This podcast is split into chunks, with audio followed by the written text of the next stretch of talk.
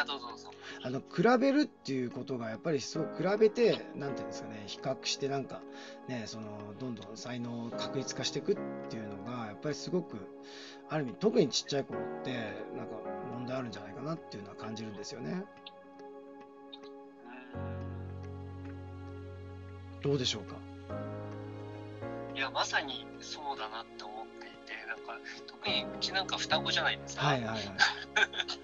らもう同じ環境で育っていて、同じ時期に生まれてっていう風になると、やっぱりそのなんていうか、こっちの方がどうだとかああだとかっていうやっぱりこう見えやすいわけですよね。そうですよね。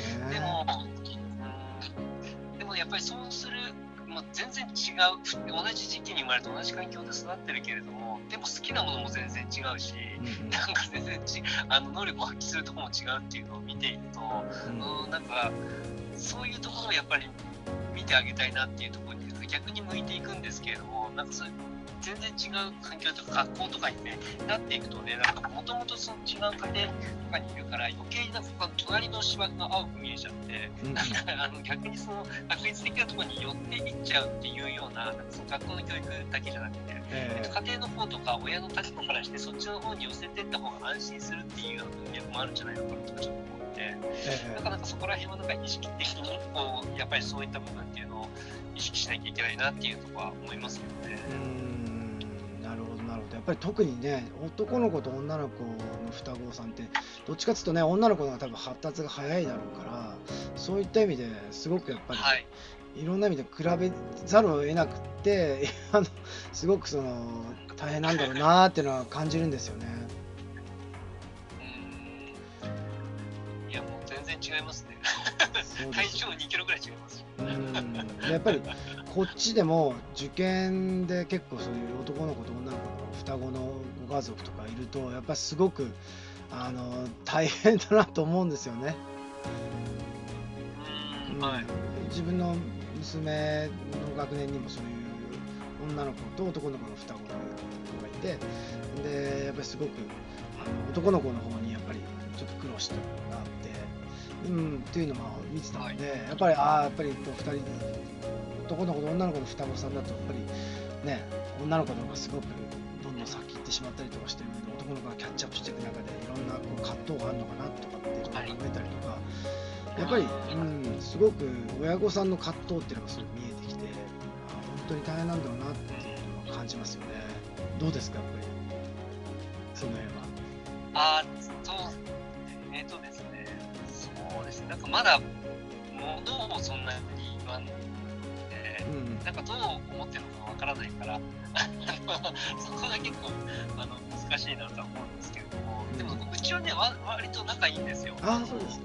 女の子の方がなんかもうお姉ちゃんって自分を持っていて、なんか面倒見てるんですよ。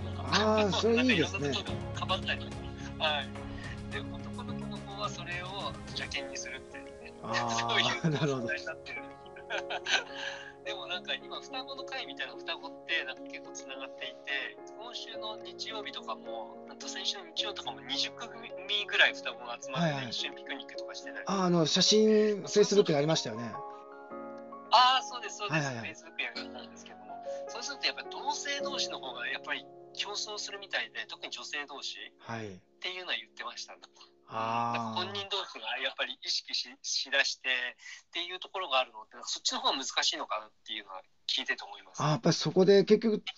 いがそうやって価値を生むっていうすごくいい例ですよね。そうですね、本当そうかもしれないです。だやっぱりイギリスのロンドンってすごくその多様性のある環境だっていうふうにお伝えしましたよね。要するに例えばセントラルのシティっていうその金融街とかだともう 20% ぐらいしか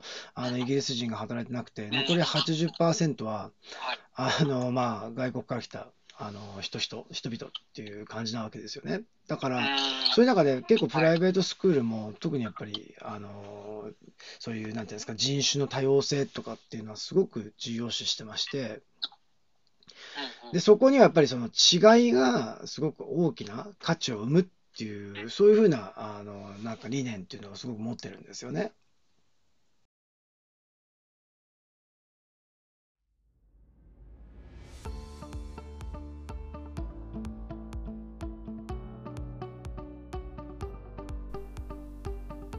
今回も最後まで聞いていただいてありがとうございました。このタイミングでピンときた方はぜひフォローをよろしくお願いします。質問や感想などがありましたらコメント欄の方に書いていただけるととても嬉しいです。ライブでの対談に反映させていただくとともに、質問については定期的に配信の方でお答えさせていただきます。では次回の放送でまたお会いしましょう。